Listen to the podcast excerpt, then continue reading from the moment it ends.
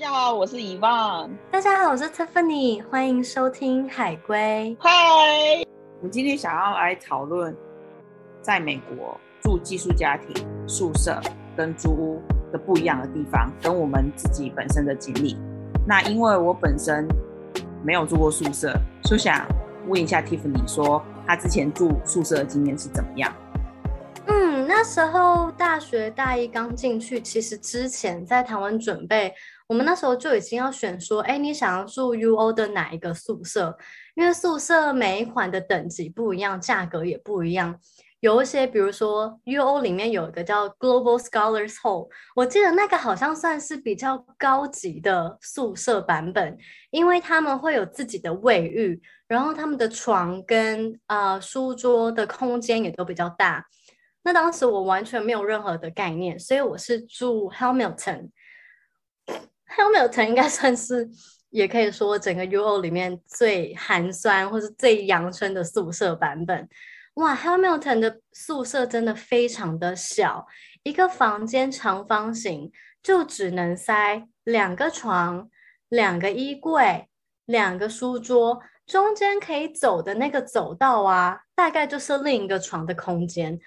超级无敌小，所以非常的没有隐私。你可能换衣服啊，或者是跟朋友讲话，做一些不太雅观的事情，比如说放气、排气，你的室友都会全方位的知道你在干嘛。我觉得真的是很，对，很没有隐私，也很可怕。加上其实卫浴空间是出去共用的。然后我最记得有一次是那时候不懂嘛。我就晚上半夜起床，很想尿尿，超级无敌想上厕所。可是我不知道外面的灯是开着，我以为外面灯走廊是黑的。我憋了一整个晚上，因为我很害怕外面会有什么，就是鬼啊还是什么的，吓死我。然后就那样过了好几天，我才知道说哦，没有啦，晚上外面的灯都是开着的。对。然后呃，宿舍其实有分，我们那一层是全部都女生，可是有几层楼是男女混合共用，但是卫浴空间会分开，是比较偏住宿的部分。那以往你觉得有什么是跟宿舍相关的东西，你比较好奇啊，或是想知道的？其实你刚刚讲的那些宿舍，我其实都有参观过。然后那个你讲那个 Global，就是我们简称 GSH。因为其实我不太知道它的全名，我都会忘记。但是那边是真的算蛮大，因为我之前有一个朋友住那边。我本来也觉得那边已经很小了，但我也去过 Hamilton，但 Hamilton 真的是小的很可怕，所以我那时候还蛮惊讶的，因为毕竟我没有住过宿舍。但是我看到里面的空间，我真的没有办法住在里面。因为连一点隐私都没有，当时其实是转学生，所以没有特别有硬性规定说新生一定要住宿舍。新生一开始应该都是要住宿舍，大概至少要三个月，你就可以搬走，好像是规定，但我不是很确定，而且不是每一间学校都有这样子的规定，所以我觉得我还蛮幸运的吧，就是没有住到宿舍，比较有自己的隐私空间。我想问一下，就是 Tiffany 有去吃宿舍那边的餐厅吗？之前跟我同学他们一起去吃的时候，大家都会排名说哪一间餐厅特别好吃，哪一些真的是超级难吃，他们都不想要再去吃。哦，对，其实虽然说我们那一个宿舍算是最养春的，但是我认真觉得饮食方面还算蛮好吃的。Hamilton 的 catering 好像算是还蛮 OK 的，因为我们还有。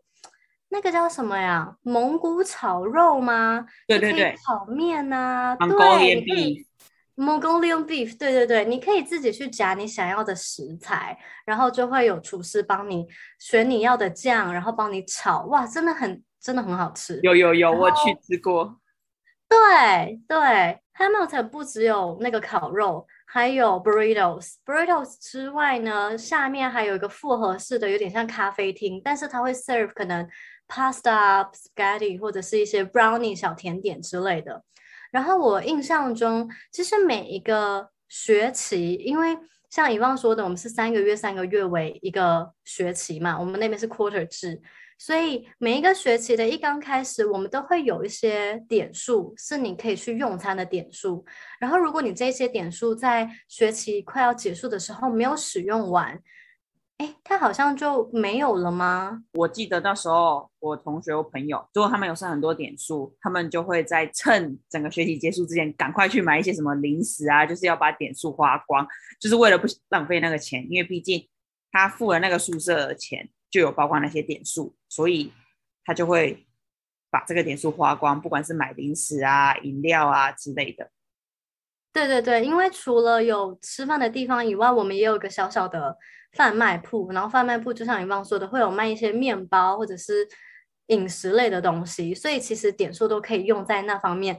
我最记得是每次学期末，可能是最后一个礼拜住宿舍的那一天，你就会看到呵 呵那个小杂货店里面的东西全部被搜光的空空空。这里有个小故事，是我最记得那个杂货铺里面那时候有卖一个叫 sour bread，我那时候就买了，它是吐司嘛。它叫酸种吐司，台湾应该其实也有，但我之前没有吃过。我就买那个吐司回去宿舍之后呢，好像就过了快要不到一个礼拜，我才开始拿出来吃。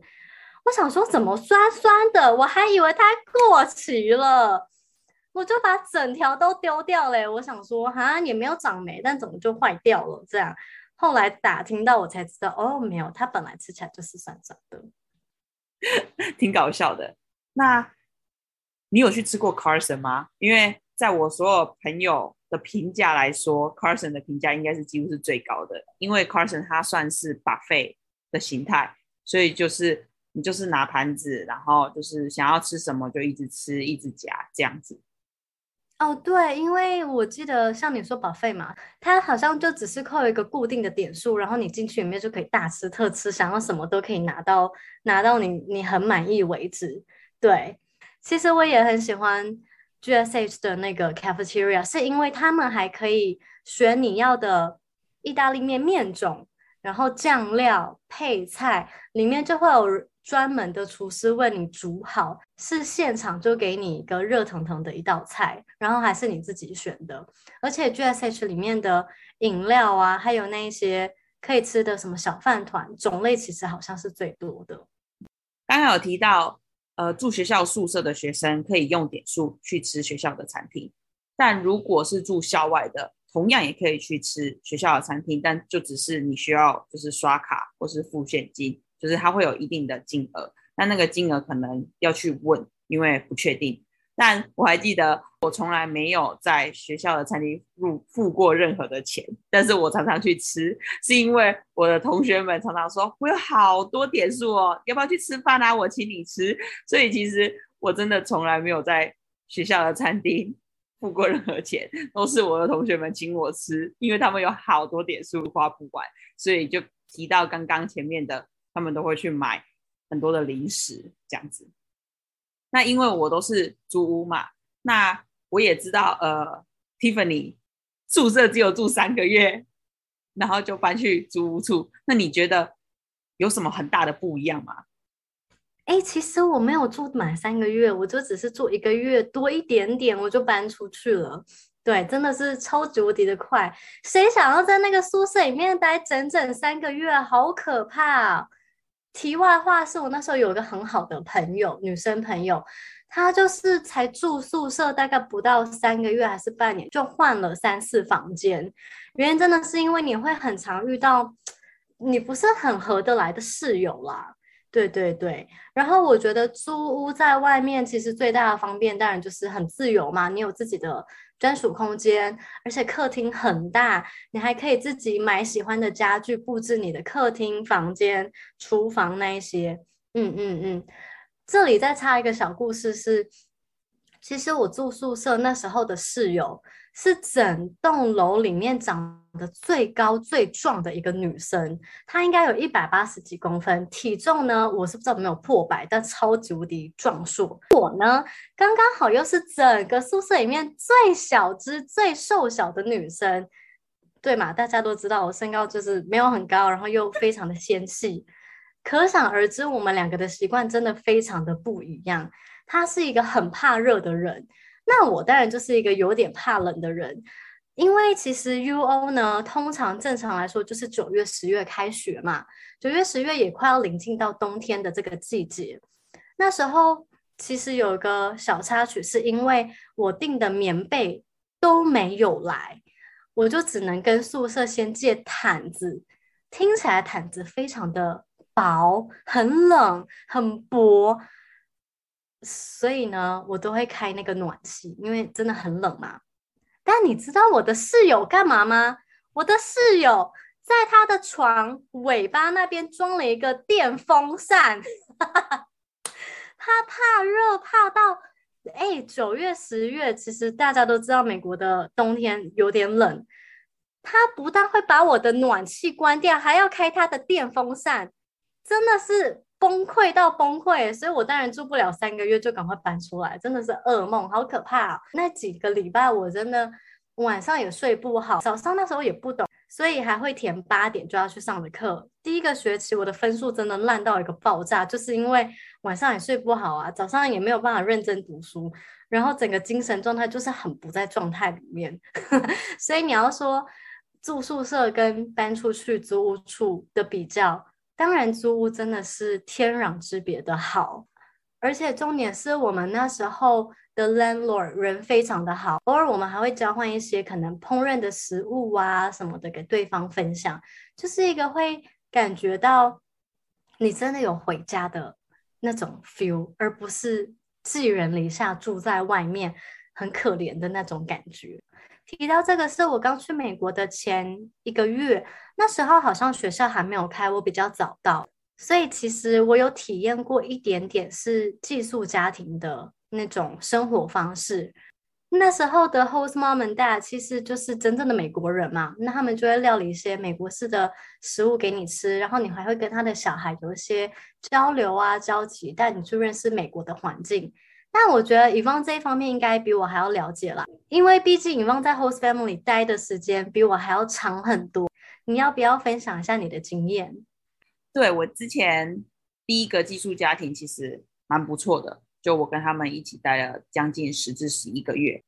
我那时候 program 蛮好的，就是有遇到呃一个很不错的寄宿家庭，他们会强迫我每天跟他们沟通啊、聊天啊。因为我当时候的英文的水平其实没有现在这么好，毕竟现在已经太常讲了，太常用，所以有进步很多。然后当时候其实很大原因是因为我自己没有很敢去讲，我因为我怕我讲错。但是他们每天只要我放学都会叫我分享我当天到底做了什么啊，认识了谁啊，有遇到什么好玩的事情吗？吃了什么啊？他们都会问得很细。就是，就算你不想讲，或是你不敢讲，你也会把它全部讲出来。当时只有一个弟弟跟一个妹妹，然后现在又多了一个弟弟，因为我的 host mom 她又怀孕了，她在我去住的那一年中有怀孕，所以其实我没有实际上跟两个弟弟一起住，但是就是一个弟弟跟一个妹妹。那个其实是一个非常好的机会可以练习英文，因为毕竟他们年纪很小，他们其实会很喜欢跟你讲话聊天，然后。他们也会很想要知道说，哦，我今天做了什么啊？啊，我的 culture 是什么啊？他们其实都很好奇。我对于寄宿家庭有蛮好蛮好的印象，而且他们还会带我去不同的城市，或是体验不同的事情，例如钓鱼啊、camping 啊。哦，因为他们有认识呃一个朋友，他们家是呃住在湖附近，所以我们都会去湖附近住小木屋，然后。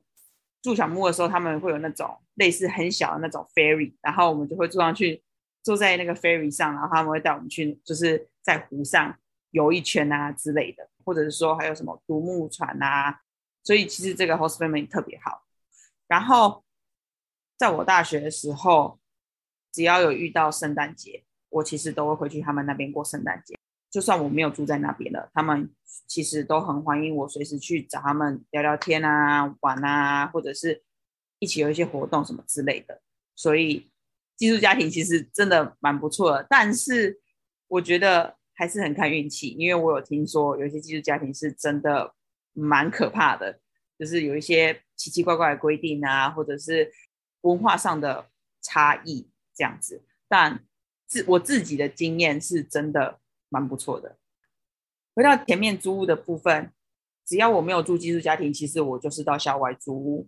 在校外租屋的时候，我怎么去找这些租屋的地方？其实没有很难，你就只是上网找，然后找学校附近，或是有些学校会推荐。开始其实可以选择住那种比较大型的 apartment，所谓的大型就是大的公司，然后还有很多房间的那种感觉。一开始你会比较不会那么不安心，然后你之后可以再考虑要不要搬去一些比较小的 apartment。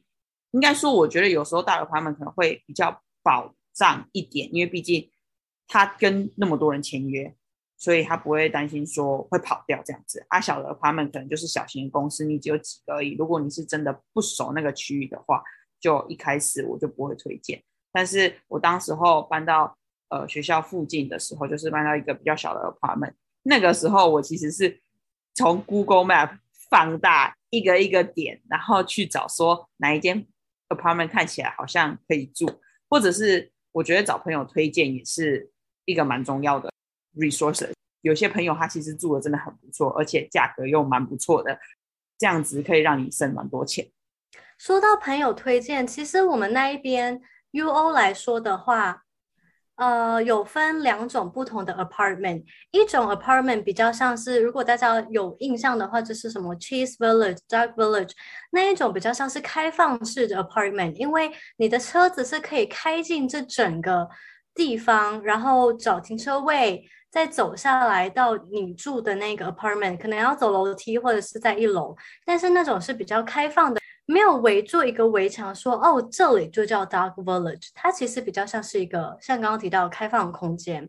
但我当时住的那种就是比较偏，你一看就知道这个是有人管理，然后啊、是在一个四方形，有点像四合院的那一种 apartment 里面。你要进两个门才会到你的住家。但是像 Dark Village 跟 Chase Village 那种是你车子开进去，人走下来。打开你家的门，你就回家了。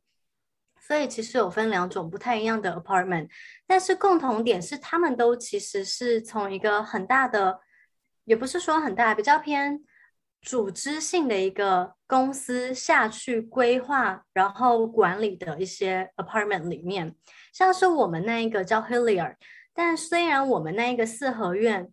看起来只有这一个地方出租，但其实它有好多其他在 UO 附近的 apartment 都是归同一个公司管理。那像刚刚提到的 Chase 或 Dark Village，他们也有自己管理的公司，就是这是呃可能不同 apartment 里面比较不一样的地方。还有，其实我很想讲一点，就是搬家真的很麻烦。如果大家未来有可能会去国外读书，或者是任何的。找工作啊，工作之类的，搬家真的麻烦，所以找到好的租屋处真的很重要。因为我其实，在第一个 apartment 住了两年吧，两年左右，然后我就搬去新的那一个 apartment 的时候，其实衔接性没有到非常非常的好。通常搬家时间差不多都是暑假或是暑假的。就是看跟 apartment 他们签的合约的时间点，可是我那一个暑假刚好要去墨西哥，然后我又有自己的家具，的时间点也其实没有卡在一起，所以我当时候先把部分的东西搬去我朋友家，我人去住我另外一个朋友家，然后要到可以搬的时间，我还要去那个朋友家搬去我新的 apartment，所以奉劝大家要好好。找自己的租屋处，因为租屋处是真的不好找，因为你需要有好的 landlord，或是有可能你有室友也是好的室友之类的。讲到室友，想问一下 Tiffany 跟之前的室友相处的怎么样？哎，其实那时候我的室友是一个小女生，她好像小我个两到三岁。我觉得跟好朋友住，或者是跟你一个完全不认识的人一起住，那个感觉其实真的不太一样，是因为。可能就是因为你们之前不认识，所以对双方上都会比较保留一些礼貌跟尊重的空间。对，然后当时其实跟他处的也非常非常的愉快，是因为我们两个后来好到会，比如说我在上厕所，就是上大的厕所的时候，他会站在门口跟我聊天呢。然后反之，我也会这样子跟他就是基本上很常，只要做事情都会无时无刻黏在一起了。嗯，室友的话，其实真的很挑个性，因为脾气好的人，或者是比较容易啊、忍让对方的人，我觉得相处上来多多少少都会比较舒服一点，因为你们在做任何事情之前，其实就会提前替对方想到说，诶，这样对他来说会不会造成困扰之类的。嗯。加上那时候我有养猫咪，我的室友也有养两只很可爱的猫咪，所以那时候我很快就成为好朋友。我们的猫猫们也成为好朋友。对，总结下来就是住起来相当的舒服。那个时候就在同一个空间里面住了至少有三年多，快四年左右。像我也是，我一开始也有跟室友住个两年，然后第三年我就是。搬到一个个人间的 apartment，那个人间的 apartment 其实很不错，因为我前面有提到说我用 Google Map 找的，而且我很晚很晚才找这个 apartment，所以我算蛮幸运的。当时候这个 apartment 是 furnish，furnish 就是它包含家具，所以我其实不需要去想说哦，我是不是要买更多家具啊，我是不是有缺家具之类的。我毕业的时候不用担心说我还要再卖家具这件事情。通常有家具的。人他们都会在毕业前就会很紧急的赶快把所有东西卖出去，不然没有办法退租。然后我之前跟室友住的经验也是还不错，我的室友是我上一个学校呃认识的室友，然后延续到我下一个学校，我们又继续当室友。虽然说我跟我室友一开始认识不是因为当室友，但是我们其实不熟，我们只是有打过招呼而已。但是实际上变熟是因为我们真的住在一起当室友的时候，但我们到新的学校的时候，其实也是相处的很不错。毕竟我们都知道对方的地雷，就像 Tiffany 前面有讲到，呃，跟室友就是还是会有一点那种距离，至少我们不会跨越那一条不能跨越的线，所以其实也是相处的蛮不错的。然后我为什么会到最后会搬去单人间，是因为我其实很想要自己一个人住。所以我才会选择去一个新的地方，然后变成是自己住这样子。其实租有一个很重要的点就是签约，但我其实有听过很多人因为签约上有一些问题啊，或是后续有什么问题，我想问 Tiffany 说，你之前签约有没有什么问题啊？然后后续你搬出去啊，还有没有什么影响？在美国读大学其实都没有遇到签约上面的问题，真正遇到问题是去英国读研究所，因为。在伦敦，我有个玩得很好的朋友，常常放假会去找他。那个时候已经遇到他合约要解约的部分了，就就发生一个问题是，当时的房东想要讹我们钱，因为呢，搬家之后是不是都要来检查说，哎，什么家具有问题呀？打扫有没有清理干净？就被房东挑刺。说，哎，你们的那一个洗衣机上面有个小小的 crack，这个 crack 呢，在租给你们的时候是没有的，可是现在却有了这个 crack，所以你需要赔我一个完整的新的洗衣机。我听到就傻爆眼，有 crack 呢，不代表这个洗衣机不能使用。把房子租给别人，多多少少就是会有一些家具上的折旧，这是不可避免的。因为人住在里面，东西就会有所耗损。你不可能 expect 我把整个空间还给你是像全新的一样，甚至比你租给我的时候还要新，不可能办到的嘛。所以呢，这个洗衣机上有个 crack，其实我们当然是可以付一点小钱说。补你这个 crack，可能你需要怎么去修缮它，而不是还你一个全新的洗衣机吧。所以啊，大家都知道，其实租屋的时候都会需要付 deposit，是为什么呢？就是他担心有些东西损坏是需要从 deposit 里面去扣款的。哇，这个房东，二房东哦，二房东把所有的 deposit 都独吞，不给我们任何一点钱，哎，好生气哦。所以呢，怎么办啊？宽裕的留学生就会选择算了啦，就给他嘛。那我们不是啊？怎么可以这样呢？欺负我，那我当然也要欺负你。就上网找了一些可能在租屋上面跟法律相关的问题。因为我记得英国是你租屋需要签很多合约，不只是跟你的房东签约，你还要跟第三方的公司签合约。我有点忘记这个第三方公司是哪一个产业别，但是它主要就是保障我们这些租客在遇到像这类问题的时候呢，他们可以寻求帮忙，然后你填写表格，提供一些证据，然后一些金额上的那些 receipt 之类的。他们就会尽所能的帮你讨回你啊遗失或者被扣留的那些押金。我最记得是当时这个风波好像哇，等了大概四个月有哦，或是更久才拿到我们应该拿到的所有金额。所以其实遇到好不好的房东真的也蛮关键的，主要是刚刚好，当时毕业之后我们还在英国留了好一阵子。但如果是相对于需要赶快回国的人来说，那可能就真的只能不了了之。嗯嗯嗯，对，像刚刚 Tiffany 提到的，我突然想到，当你在签合约，或者是说你要搬去新的 apartment 的时候，一定要做一件事情：进去是空的。第一件事情就是把所有周围小细节的地方全部都要拍起来，当做你的很好的证据，至少。你可以很有力的跟他讲说，这是我几月几号几点拍的，然后跟他说，当时候就是没有这一个 cracks 或是磨损，可是你为什么觉得说是我做的？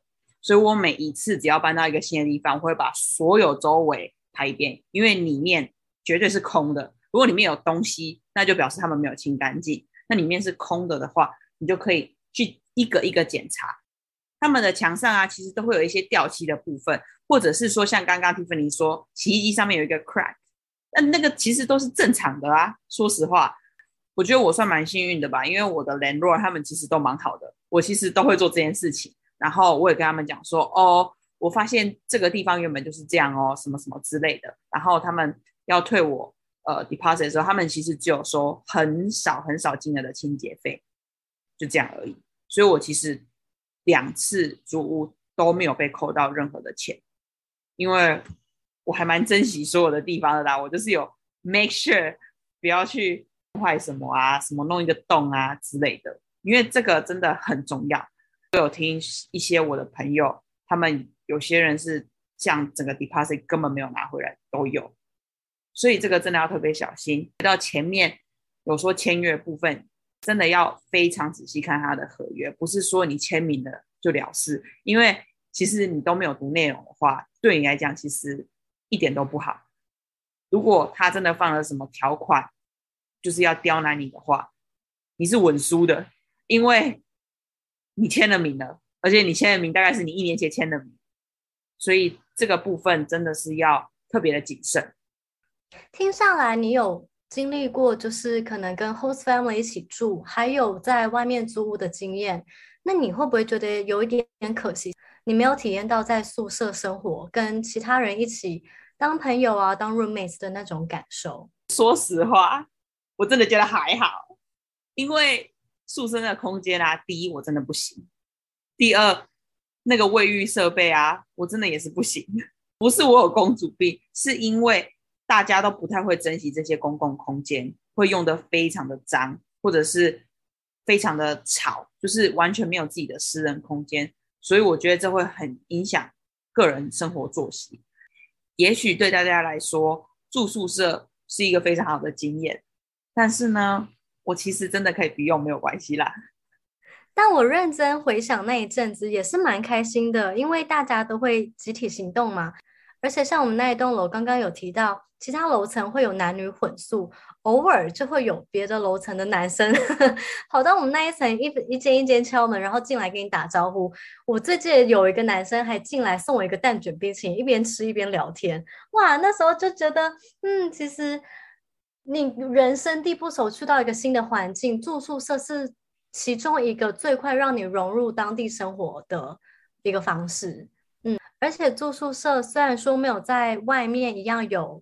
Landlord，但是我们会有个 RA，那 RA 就是叫 Residence Assistant，就是他会帮你呃管理这一栋宿舍，然后如果有些活动啊，也会邀请你，鼓励你去参加。通常我记得一个月或是一个 quarter，我们就会集体在宿舍的 basement 一起有个 meeting，然后他就会跟你说，哦，这个学期我们有哪一些活动是可以参加的。Basement 有一些还有撞球啊，或者电视啊、沙发啊，都是让大家可以在那边 bonding 的一个环境。我就觉得住宿舍虽然说没有自己的私人空间，但以但也很喜欢 social 的人来说，说不定他们会更 prefer 这一类的生活方式。RA AKA 宿管，如果我当初很早就知道有 RA 这个东西的话，我可能会考虑去住宿舍。因为呢，做 RA 不但有潜力，然后有自己的个人空间，可是还是需要呃共公共的卫浴。但是我觉得比起来，会比住单纯住在宿舍跟很多人一间，或者是有室友还好一点。今天听下来，我们讨论到了住寄宿家庭，或者是在学校外面租房子，跟在宿舍里面跟大家一起相处的好处跟坏处，那我自己个人是最推荐，一样像刚刚提到，就是入学其实住好一点、level 比较高级一点的宿舍，是我最希望能体验到的。那以往你呢？我觉得以年纪来说，大学的话是可以直接租屋，比较方便。但大学以前的话，其实我真的很推荐寄宿家庭，因为可以有更多的互动啊，或者是更了解他们的文化。因为毕竟你到了学校，不一定你会真的融入他们的各种节庆。所以，像我觉得住宿舍跟乙方提到的住寄宿家庭，其实都是一个方法，让你更快融入美国的文化跟生活。那之后，当然还是会希望选择租屋啦。毕竟将会比较有自己的私人空间跟隐私，还有比较多的自由。听完我们的这些建议，那不知道大家出国之后会怎么做你的选择呢？欢迎大家去 IG 搜寻 Explore Our Pie，在底下留言，让我们知道你是怎么想的吧。那我们下期见啦，拜拜，拜拜。